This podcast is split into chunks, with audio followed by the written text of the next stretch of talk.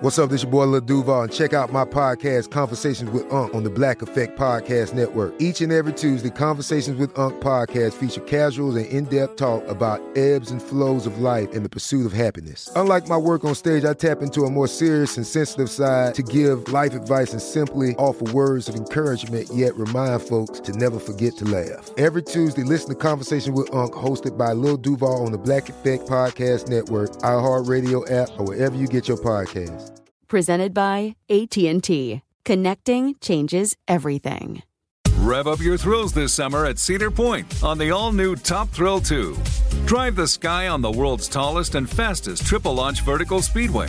And now, for a limited time, get more Cedar Point fun for less with our limited time bundle for just $49.99. Get admission, parking, and all day drinks for one low price. But you better hurry because this bundle won't last long. Save now at cedarpoint.com. Today's episode is brought to you by Technically Speaking, an Intel podcast. When you think about the future, what kind of technology do you envision? Whatever the future holds, artificial intelligence will undoubtedly be at the heart of it all. Join Graham Class as he hosts season two of Technically Speaking, an Intel podcast, and hear from the minds transforming healthcare, retail, entertainment, personal computing, and more with the help of AI. Tune in every other Tuesday and explore the latest technology that's changing our world today and creating a more accessible tomorrow. Listen to Technically Speaking, an Intel podcast on the iHeartRadio app, Apple Podcasts, or wherever you get your podcasts. Today's episode is brought to you by Visible. The future of wireless is here, and it's transparent. Switch to Visible, the wireless company that makes wireless visible. Get a one line plan with unlimited 5G data powered by Verizon, just $25 a month, every month, taxes and fees included. No hidden fees, no surprises, no, really. What are you waiting for? Get with the times and switch to Visible at visible.com. Monthly rate on the Visible plan for data management practices and additional terms, visit visible.com. Welcome to Stuff to Blow Your Mind from HowStuffWorks.com.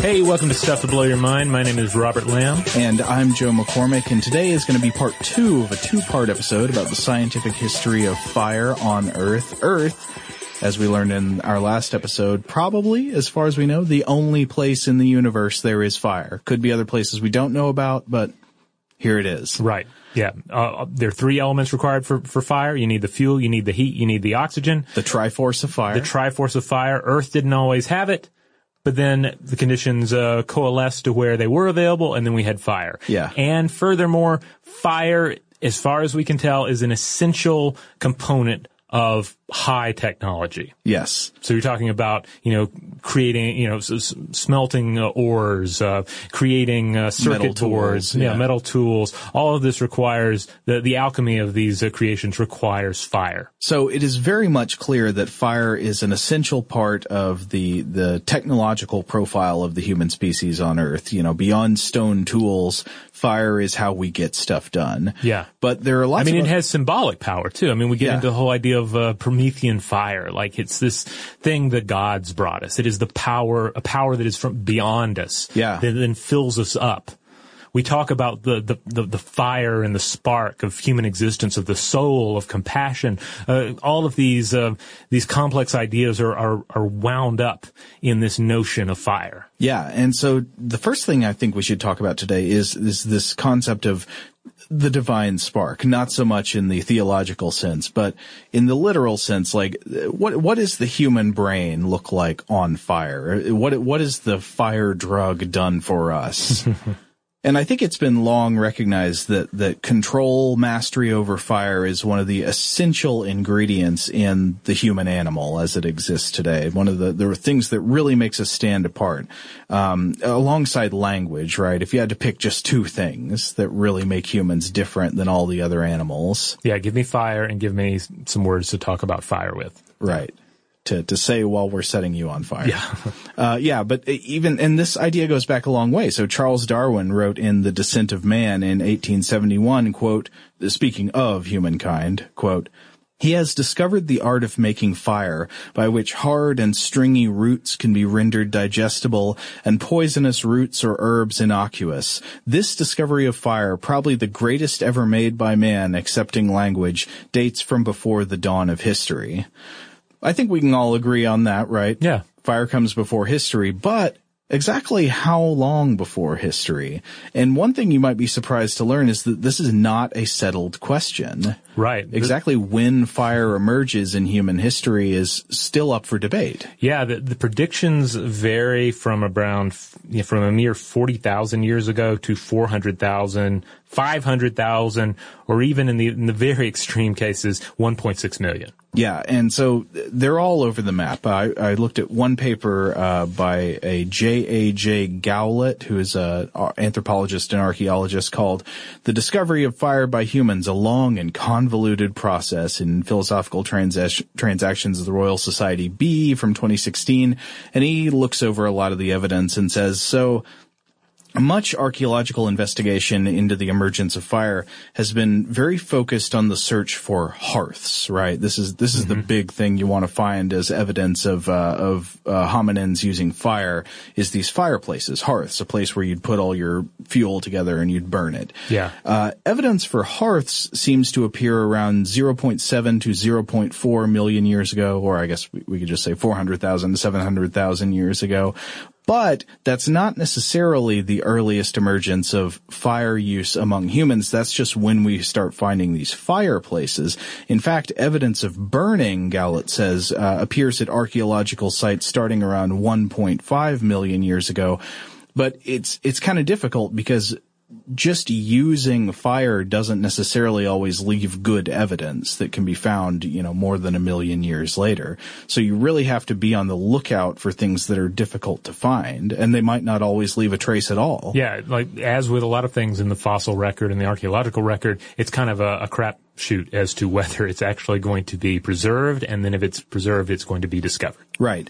But so Gowlett says that, you know, one way to think about it might be that it's not just that we had fire and then we didn't, but there's sort of a three stage process for the human acquisition of fire. And, uh, so Gowlett says first, what about fire foraging? So fire foraging is, uh, is an interesting first step in the acquisition of fire because it doesn't require the control of fire, just an attraction to it. So uh, what would you have in mind if you, you hear the words fire foraging? You're going around looking for fire? Not exactly.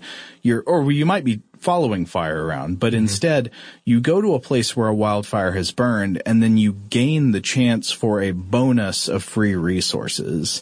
Uh, I kind of think about it how like, uh, if you're ever in a video game like Legend of Zelda Uh-huh. and you go around and you like burn a bunch of bushes or something and then under the bushes there might be some rupees or some goodies, something to find there this is kind of what that is like. So you go to a place where wildfire is burning and there might be bird eggs or rodents or lizards or other small animals exposed that you can eat.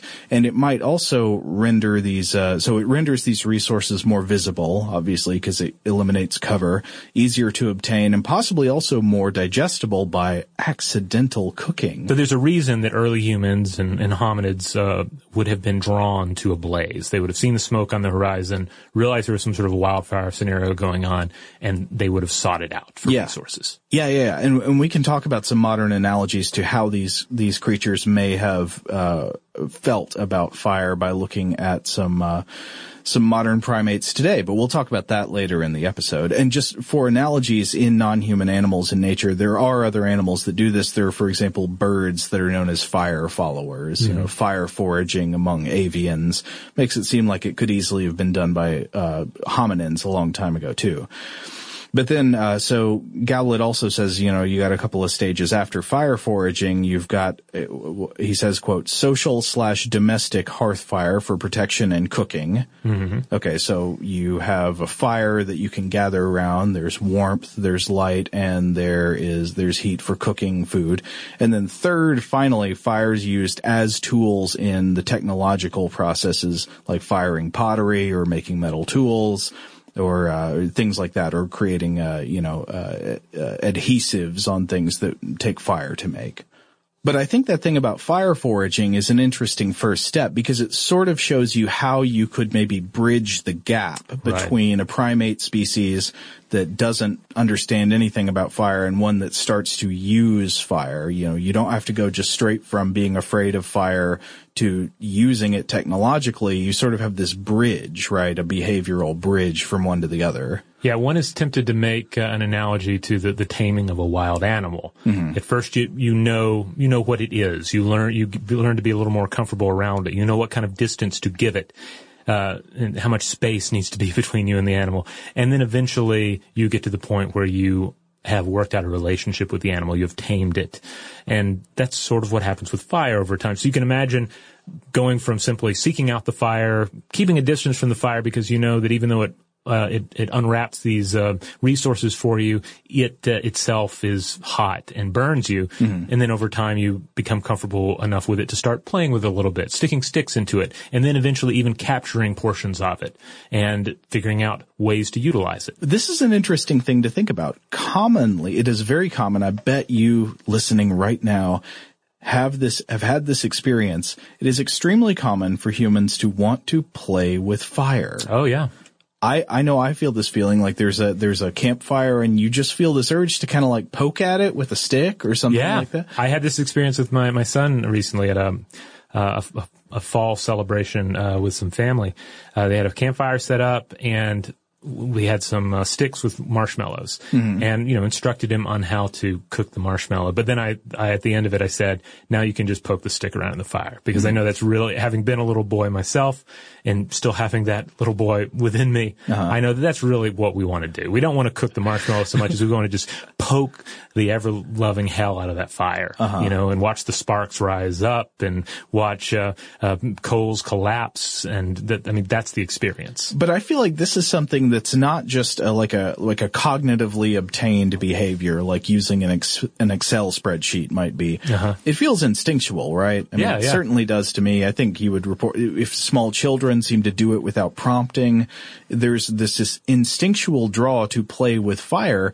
Why on earth would that be an instinct? I mean, instinct is generally something that has been selected for right uh, by evolution. So why would evolution favor this instinct to go mess around with something that could burn you or even kill you unless there's some kind of compensating benefit? And it seems like for humans, there probably has been, right? Because you, you compared it to taming an animal. Right. We haven't just tamed an animal. We have tamed a demon, right? Yeah. Yeah, one is uh, yeah, one is tempted to think of uh, the, jinn, the, Yeah. the beings of fire, that uh, like a, a genie that one has uh, has captured and, and, and enslaved for your own purposes. Very much like the fire demon in uh, was which was the Miyazaki movie uh, with the fire demon, not Spirited Away, but Howl's Moving Castle. Oh, yeah, Yeah. yeah, I remember that one. Yeah, yeah, I think that's a, It's a good fire demon. it's a good fire demon. Yeah, and they put him to work. but it, but it also, like a djinn, grants your wishes, right? Yeah. So let's let's take a moment to think about some of the wishes that have been granted by the demon fire. Um, some of these we've touched on already, of Wait, course. hold on. Do we have to phrase them in a way that they can't come back to bite us? Um, no, because fire does come back to bite us. There's no, Oh, okay. there's no avoiding that. Make me a cheese sandwich. So, uh, first of all, the ability to cast light upon an uncertain, frightening, and death-filled night. This is big. Yeah, I mean, think back to, I, I think of this anytime I'm around a campfire. Just think of like the primordial environment.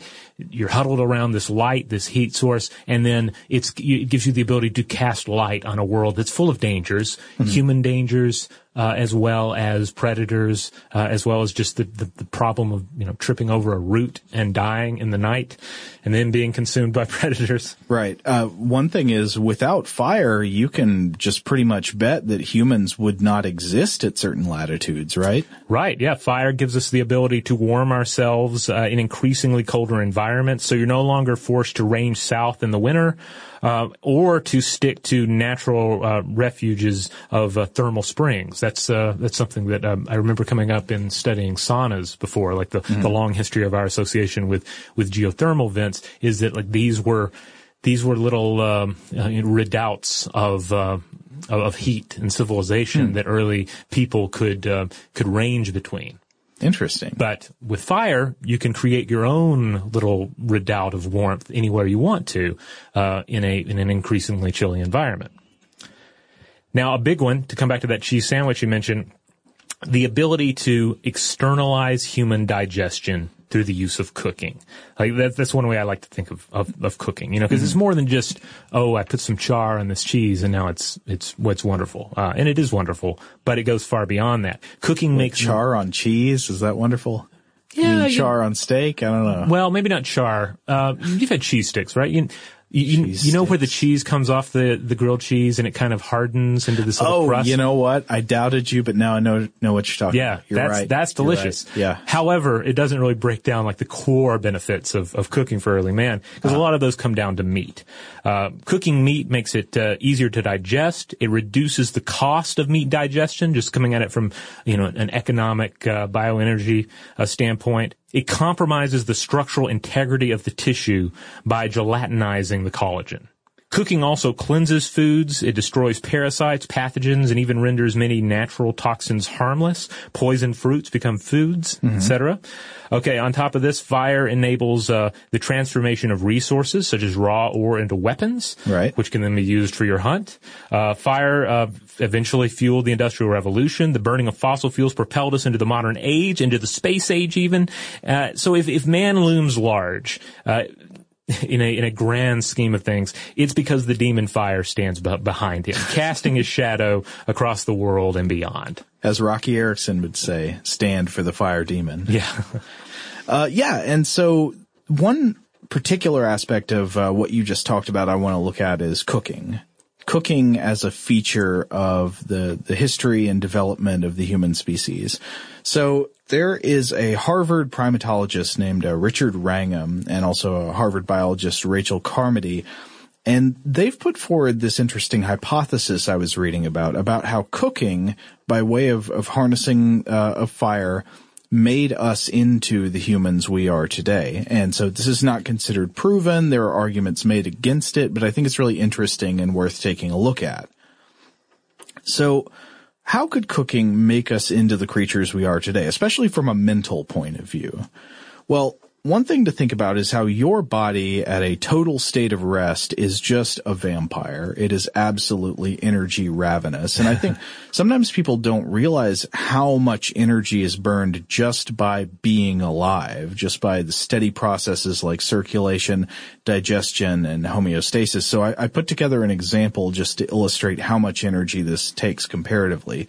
Uh, and I used a couple of calorie counters provided by the Mayo Clinic and Runner's World websites with, you know, so take this with the warning that these types of apps offer sort of general estimates, shouldn't be taken as perfect or exact. But based on this, imagine you are a 30 year old female who is five foot six and weighs 145 pounds.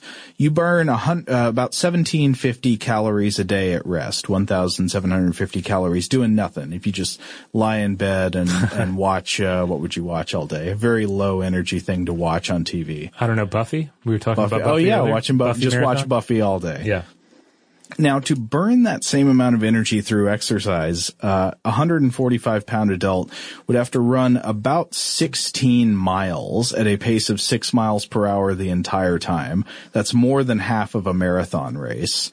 So, I don't know. It just doesn't seem like laying there watching Buffy all day is about the same amount of energy work as running more than half of a marathon, but it is. yeah. It's kind of like when you look at a, like business expenses and look at the, the, the sheer costs of just keeping the lights on. and Yeah. the uh, The overhead. yeah, the overhead of a Yeah. particular business. The overhead for business human is uh is is, is pretty staggering. Yeah. And so what are, wh- wh- where is all that energy going? Well, it, like we said, it powers a lot of different things. It powers circulation, digestion, respiration.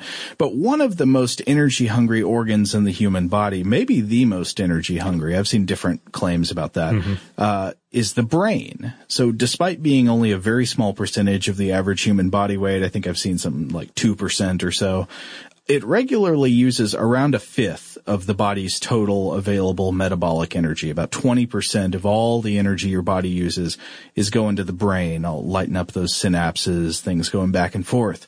And according to one study I read from 1997, each unit of brain tissue, so that's unit by mass, uses about 22 times the amount of metabolic energy that is used by the equivalent amount of muscle tissue. Being smart is very costly from an energy perspective. Yeah. And we know that uh, all organisms live in a very tight energy economy, right? Yeah, there's not a lot, there's not room for a, a lot of wasted effort or even any wasted effort really when it comes to um, an organism. Right. Uh, so we know now, we know that the brain needs a large uh, amount of energy in order to be powerful and formidable and intelligent like a big primate brain is. But if you go back a few decades, scientists noticed this curious fact. So they said when you look across species with varying rates of what's called encephalization, meaning, you know, investing evolutionarily in a large, powerful brain, blowing the head up, mm-hmm. encephalized mammals don't seem to show a corresponding increase in their basal metabolic rate. So you make a bigger brain, but you're uh, and you're investing in this energy hungry organ, but you're not showing greater energy needs than a similar sized animal that doesn't invest in encephalization. So uh, for a, for a comparison, it's kind of like if you have two families that live next door to one another and you know they both have the same income and suddenly one of the families buys a yacht. Ah. So you're kind of thinking, huh, where did that How money they afford that? Yeah, what's this other uh, line of revenue that is uh, that is enabling them to make this purchase? Right. So there was a big influential paper in 1995 that offered a potential solution to this, a hypothesis to explain this, and it was known as the expensive tissue hypothesis. This was by uh, Leslie C. Aiello and Peter Wheeler uh, in Current Anthropology in 1995. And so what they said is one way you could pay for the brain would be to cut investments in other, quote, expensive organs, such as the gut, right? So a powerful, costly digestive system is required if you want to get the maximum energy out of bad food, essentially. so if you've got raw, tough, hard to digest, low quality foods, you need a big, powerful gut to get all the energy out of them. But if you could imagine an organism could convert most of its diet away from all of that junk into high quality, high nutrition, easy to digest foods, then it could cut what it invests in the gut and the digestive system and all, and get, cut down that budget and invest all of those savings into the brain. Ah. So the original proponents of the expensive tissue hypothesis, they were focused on meat. Their idea was that, you know, these hominins converted a large part of their diet from tough, hard to digest plant matter over to meat and animal products, and they could get more nutrition with less work for the digestive system. I can imagine the, the TV advertisement for, for meat at the time. Right. Yeah. Yeah. This get more bang for your, for your bite. Get smart quick with meat. Right. Sounds like a Fallout kind of advertisement. yeah. Uh, but so here's where Wrangham and Carmody, where their hypothesis comes in. What if instead of just upgrading to meat, what if one of the significant upgrades was to cooked food, allowing for easier digestion and a bigger brain? So, uh, about 1.7 million years ago or so, about the time of the emergence of Homo erectus, uh, when the modern human body plan first shows up. This is when you see human bodies that are shaped more or less like Homo sapiens are today. Cooking under this hypothesis could have entered the scene, making difficult foods, tough roots and tubers and stuff available on the open savanna into a digestible, a, a real thing that you could digest and get good energy from as long as you could cook it. Now, uh, I said that this uh, hypothesis was not fully accepted everywhere, and that's uh-huh. the case. So, from what I'm reading, more research has uh, seriously called into question many aspects of our previous understanding of the expensive tissue hypothesis. There appears to be a period of uh, right now conflicting evidence and reinterpretation. Just doing a search for scientific articles published within the last four years or so, I found a bunch claiming to find evidence for the expensive tissue hypothesis within certain species or groups of animals, others claiming not to find any evidence within certain species or groups. So as far as I can tell, this one is up in the air. Um, and with respect to the cooking hypothesis, one important piece of evidence would be that in order to sort of track with encephalization history, with the, the growing brains of our hominid ancestors, it would need to be supported by evidence of very early fire use in hominids. Now, earlier, what did we say was the earliest known fire use? We saw those uh, hearths, you know, 400,000 to 700,000 years ago or so. Mm-hmm. We saw maybe evidence of burning going back earlier, maybe to 1.5 million years ago or something like that.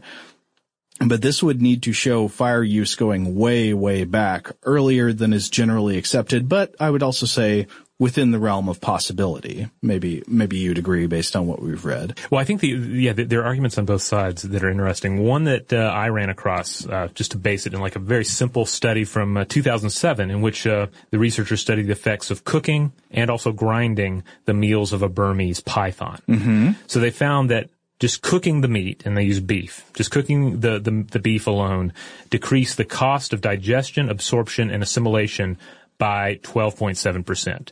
Grinding it decreased it by 12.4% for a total culinary discount of 23.4%. Okay, so they've externalized some of the digestion of this cow for a Burmese python. Right. And certainly, you know, Burmese pythons tend not to cook on their own. But, but I think. or eat cows probably, right? Well, yeah, I mean, you know, except maybe in uh, the storybooks. But, uh, but yeah, this uh, the, the interesting thing about this is that on one hand, it sort of backs up, uh, backs up these ideas of yes, there's a there was a, a definite evolu- definite evolutionary advantage in cooking meat, but it's in looking back at like the history of, of culinary arts and culinary preparation, it you, you can't really discount the the grinding, the um, the the, uh, the the dissimulation of food as well, like being able to break foods down into not only cooking them into forms that are more palpable and and more consumable, uh, but also just physically altering them.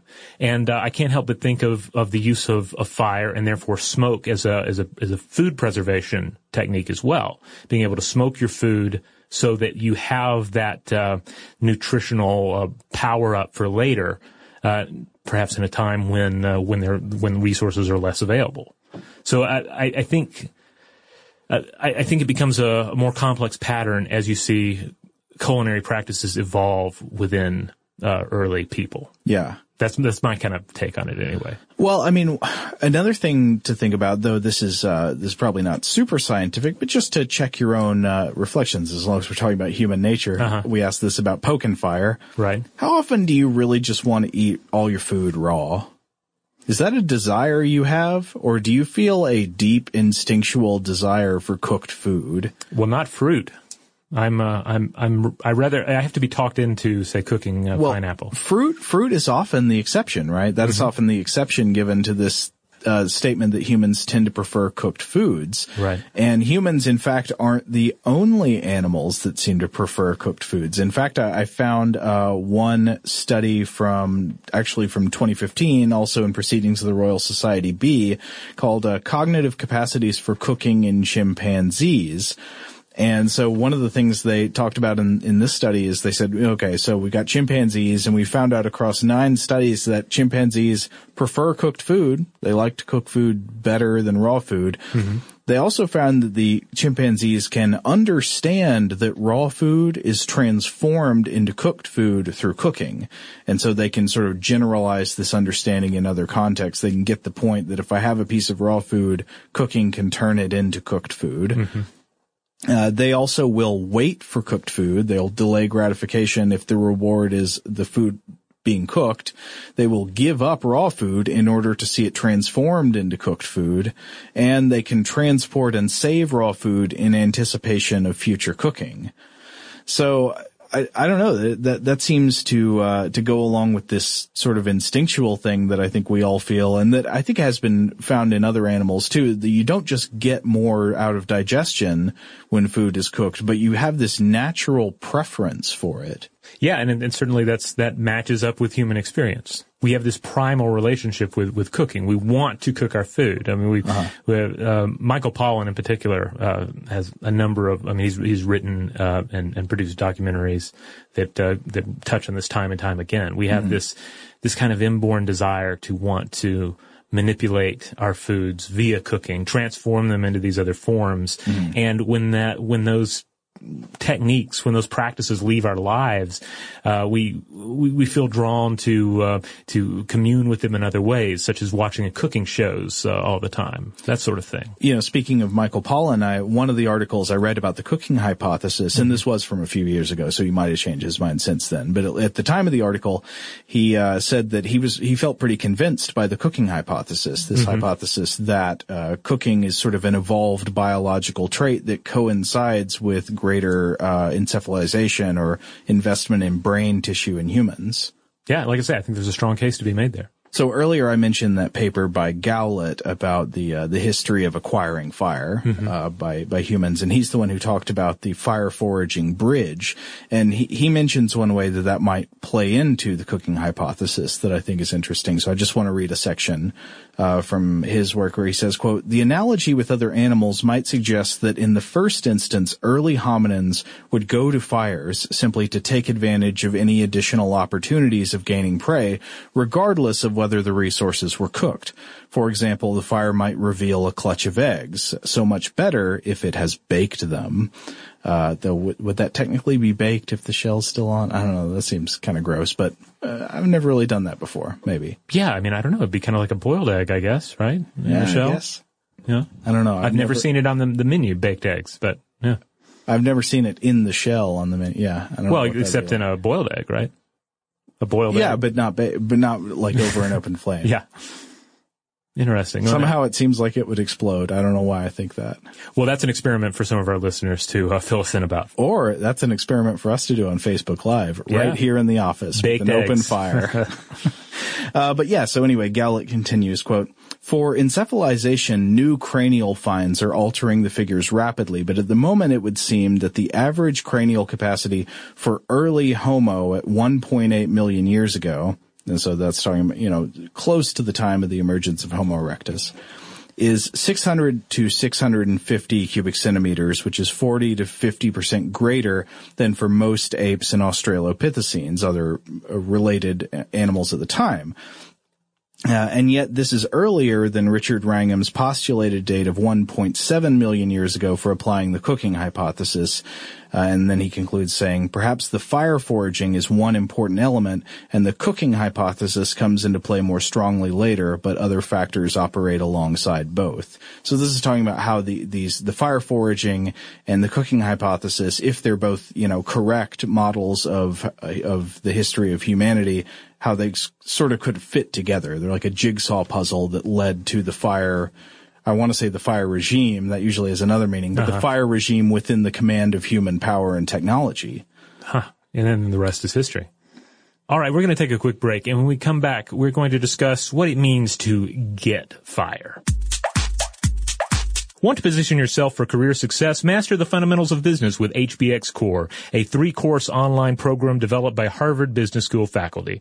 Immerse yourself in real-world case studies as you dive into business analytics, economics for managers, and financial accounting. The three courses that Harvard Business School faculty determined were essential to becoming fluent in the language of business. The innovative HBX online platform was developed from the ground up to foster real-time peer-to-peer engagement and interaction. Complete the coursework on your own time while meeting regular deadlines, network with a global cohort of peers, and earn a credential from HBX and Harvard Business School after successful completion of the program. Boost your resume, grow your network, and advance your career with the HBX core credential from HBX and Harvard Business School. To learn more, visit abouthbx.com slash how stuff works. All right, we're back. Now, we all know what it means to get fired, but we don't necessarily often think about what it means to get fired. Do you ever really think about this, Robert? To like get it, like to get it, to get it, to sort of understand Yeah. what the deal with fire is. If I were to take my dog Uh-huh. up to a big bonfire, I don't think he really understands how fire works.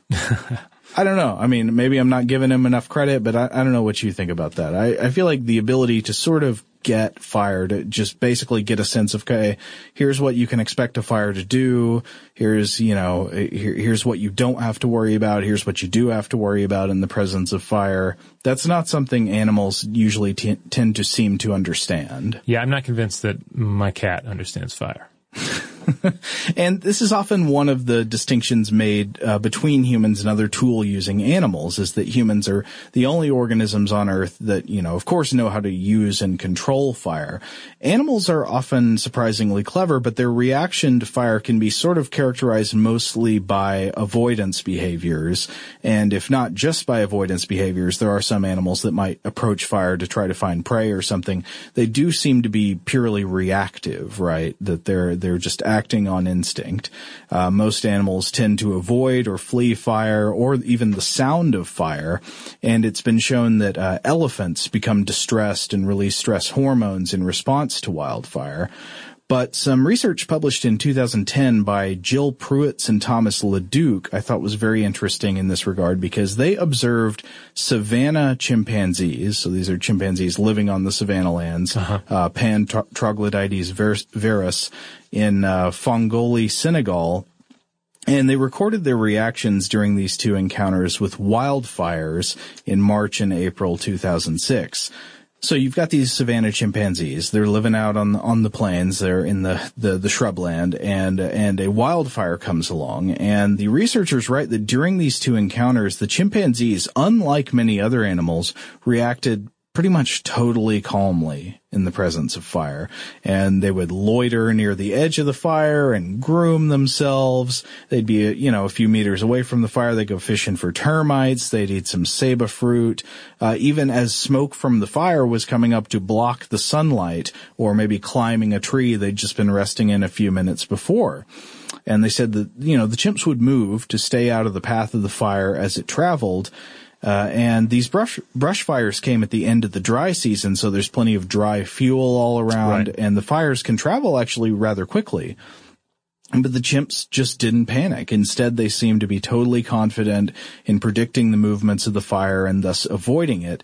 Uh, and this doesn't mean they have an understanding of the chemistry of fire, but to some extent it requires that they have this kind of unspoken rudimentary understanding of how fire works. For instance, that it requires fuel to burn, right? Mm-hmm. That if you get out of the way of uh, maybe a connecting line between the fire and some other piece of fuel, it's not going to come towards you and also uh, that its movement can be predicted by things like the direction and speed of the wind, and of course uh, the the location of the available fuel. So, in other words, it seemed like the chimps were conceptualizing fire. These chimpanzees were basically showing that they understand how fire works. Yeah, like an, an environmental understanding of fire. So yeah. they, they knew how to give it an appropriate distance. They knew how to get out of its way, but without panic though they certainly fall short of being able to exploit it in any real way, shape, or form. Right, but they might not be as far off as you would imagine because so the researchers set up sort of three steps they hypothesize for mm-hmm. mastering fire. And the first is the step that they think that the chimpanzees have already mastered, right? The, the first step is the conceptualization of fire, and they characterize this as an understanding of the behavior under varying conditions that would allow one to predict fire's movement, thus permitting activity in close proximity to the fire. Then, of course, the second step is the ability to control fire, and this would involve containing it, uh, providing or depriving the fire of fuel, and the ability to put it out. And then third, finally, would be the ability to start a fire on your own. So conceptualization, control, and then starting it yourself. Right. So if we buy into this three step process, y- you can see that the chimps already seem to be at step one. Mm-hmm. And what it would require for them to start gaining mastery over fire is they wouldn't necessarily already know, have to know how to start a fire. I mean, that's sort of advanced, difficult knowledge. But imagine if they could just start to figure out that, hey, if I get some of this fire on a stick and wave it around, I can really scare off predators. Yeah, I mean that's the basic Mowgli scenario, right? Exactly. Scaring off the, t- the tiger Shere Khan with the uh, with the burning branch. But that to me does not actually seem all that implausible as chimp behavior. I mean that seems basically within primate tool use ca- yeah, capabilities. They're already using tools, using sticks. Like, what's the difference between poking a stick uh, into a log to obtain termites? uh, versus sticking a, a, stick into an active fire to obtain just a, a piece of its power. And they, they, do seem to respect its power in another interesting way. Oh, yeah? So uh, Pruetz, uh, speaking to Iowa State News about her research, was describing a thing that she observed, which was a fire dance being performed by one of the males of these chimpanzees. So she says, quote, Chimps everywhere have what's called a rain dance. Jane Goodall, a famed primatologist, coined that term, and it's just a big male display to show dominance. Males display all the time for a number of different reasons, but when there's a big thunderstorm approaching, they do this really exaggerated display. It's almost like slow motion. And when I was uh, with this one party of chimps, the dominant male did the same sort of thing, but it was towards the fire. So I call it a fire dance.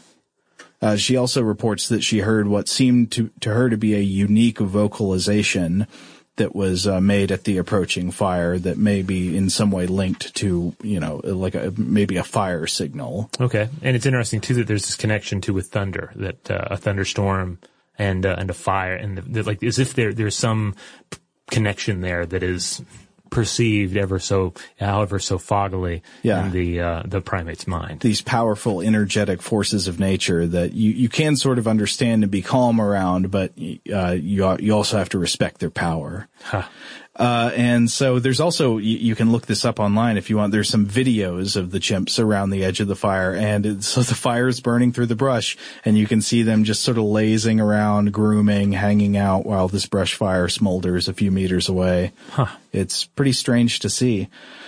But this also makes me wonder what underlies the ability of an organism to control fire. You know, so like what are the first steps? And it makes me think that the first prerequisite to an organism that's about to gain fire control or fire technology is probably just overcoming much older instinctual fire dis- uh, fire behaviors, which are avoidance behaviors and escape behaviors. Generally, animals want to get away from fire. To control fire, you have to approach it and you have to remain near it. And I, I don't know. So that seems it's like there, there's this sort of suicidal first step on the road to the greatest uh, unleashing of technological capability that could happen for an animal on Earth. Yeah, and then you have to steal a portion of it, and then you have to contain it. You almost kind of have to, uh, kind of a domestication of the flame. Yeah, So conceptualization, the ability to control it, yeah, maybe sequester it in a hearth, but then of course that third step is the ability to start a fire. Right. And that, and it's it's interesting to just look at how pervasive that is, even though a lot of us would be kind of uh, thrown for a loop if we had to produce it without tools or instruments. but basically every human society can produce fire. basically. Uh, there, interestingly enough, there are some, and I have to say, there, th- th- some of these claims are dubious. Uh, Right. There's some some controversy about these, but there have been claims that you have Aboriginal people of Tasmania, as well as the Sentinelese people of the Andaman Islands. This is a south uh, eastern part of the Bay of Bengal. Um, there have been claims that these are the only native peoples who survived into the 19th century without possessing the knowledge of fire creation and instead had to, you know, quote unquote, keep the fire burning, preserving lightning born embers perhaps in hollowed out trees. Oh, like so they had to keep it in a cage and not let it go out. Right, yeah. According to these allegations. According to these allegations, are that they have to they have to catch it. It's like the Promethean idea. Like Prometheus gave it gave us this fire. Mm-hmm. He didn't tell us how to make it, so store it somewhere nice, like in a hollowed out log. This strikes me as one of those things that could easily be uh, one of those sort of wrong, racist, colonial descriptions. Yeah, because to you know to what extent s- yeah, there's also sort of a modern longing for like that primal existence, I think, but also yeah the possibility for for racist attitudes of these you know these savages clearly don't have the mastery of fire; they can only find it and then carry it around. Um, it would seem, based on the, the research I was looking at, you could make a, a stronger case for the uh, Sentinelese people. Uh, but it seems to remain an open question. It's, it's worth noting that maintaining fire, carrying embers from one place to another, for instance, might not be such a weird thing to do in an extremely wet tropical environment that limits your access to dry combustible materials. Right. So like if you've always got fuel available, Yeah. Well, you might, even if you knew how to start a fire, it might always be easier to just keep one burning. So what's the point? Yeah, I mean, if anyone has ever, even if you've just stayed in a cabin and maintained a, a fire in the hearth to keep warm, you know, you know, it, it can be kind of a pain in the butt to start even a if fire. You, even if you've got matches. even if you got matches and lighter fluid and all the, the, the rigmarole, sometimes it's easier just to keep some portion of a fire hot, keep the coals warm uh, and, and active long enough to reignite it later. That doesn't mean you don't know how to make fire. Right. But sometimes it's the most expedient course. Well, now that I think about it, I know that's what I'd do. I mean, if I were out in the wilderness, I'd always try to keep something on fire instead of uh, instead of wanting to have to restart it every time. Yeah, I mean, I think back on the Boy Scout methods of you know the flint and uh, or using the little little bow method that I never could get to work, or using a, you know, a crystal. I, to, I, I, I gotta say, I think that bow method, you're talking about the one where you get the, get the, the stick and the string. Yes. And you roll it back and forth to create fire through friction with the wood on wood. uh huh. Yeah, that's the one. My, my position is that that is a scam. That n- nobody's ever actually done that. Uh, if you've seen video of it, I think it's, it's made with Hollywood magic. I think, uh, I don't believe in it. Yeah, it- certainly it would seem like it would be easier just to keep the, the embers going, uh, as opposed to doing that. But anyway, that's, that's our, that's our take on it anyway. Maybe I'm just speaking out of bitterness from my childhood. something I tried and failed at many times. So as long as we're talking about fire in the human brain, I also did want to throw in uh, one thing that I thought was kind of interesting. It's just a metaphor. Uh, but so people are always trying to come up with physical metaphors to explain the nature of consciousness. Right. You know, what is consciousness? It's like, it's one of the big mysteries left out there. There are a lot of big mysteries, I guess, in science, but consciousness is one of the thorniest of them because it's inherently subjective. You're essentially saying what can be the explanation for the existence of subjectivity? Why aren't we all just uh, automata with no experience? Right. And so you got these people who would say, well, we're, we're panpsychists, right? And we believe that all matter is in some way conscious, at least in some really rudimentary way, that consciousness is an inherent property of objects. And then on the other hand, you've got like the physicist Max Tegmark who has proposed that consciousness is a state of matter, like solid or liquid or gas. You know, at some point, matter arranges itself into some kind of information processing state, and this is like a, a new state of matter. Uh, and then some have also proposed that consciousness though it's it's not that it's non-physical, it's based on physical reality. It's not a physical object or a physical quantity, but it's rather a process. It's more like consciousness is not the ball or the bat or the player, but the game of baseball being played. Yeah.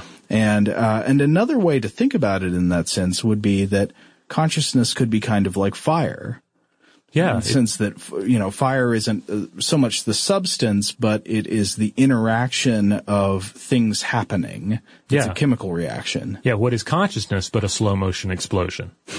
Some days more than others. But, but yeah, I think that's a, that's a valid point. Yeah, in the same sense that the gases and the oxygen and the fuel are not themselves fire, but they are reacting to create fire, to, to create this thing that we call fire.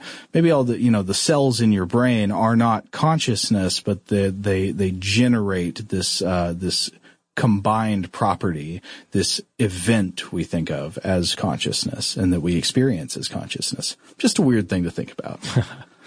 Well, on that note, Joe, I'd like to uh, end this episode in the, this this pair of episodes uh, with a, a quote from uh, one of, one of my favorite books, and I know you uh, uh, appreciate this one as well. Cormac McCarthy's The Road. It's also one of my favorite books.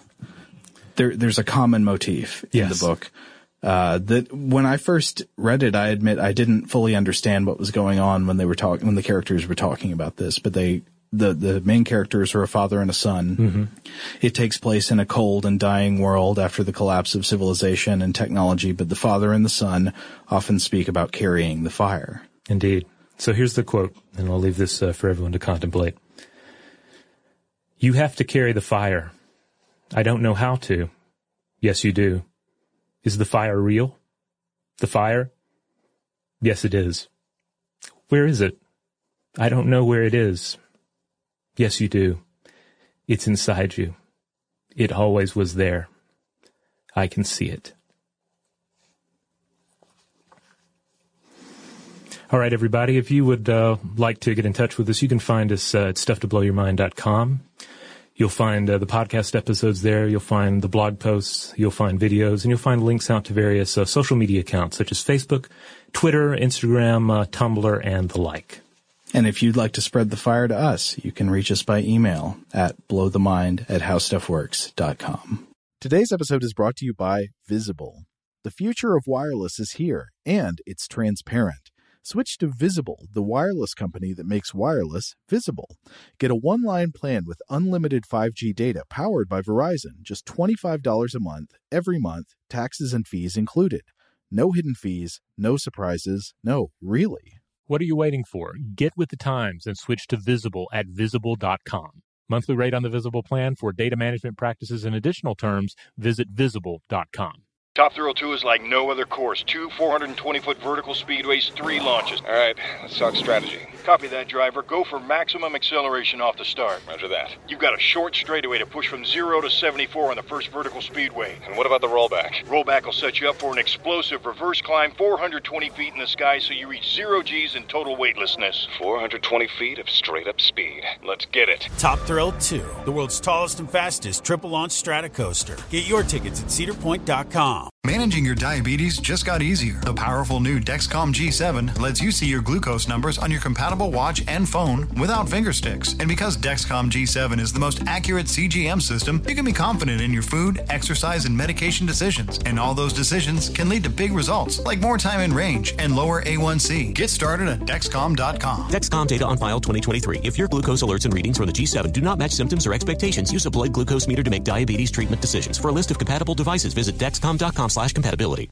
Open a limited time 11 month certificate at Kemba Financial Credit Union. At 5.25% APY, it's more than triple the national average, plus, it's a safe and secure way to grow your money. Visit your local branch or kemba.org slash CD for details. Offer expires May 31st, 2024. APY equals annual percentage yield. Restrictions apply. $500 minimum and $250,000 maximum deposit. Advantage status required. Comparison based on bank rate average. Federally insured by NCUA.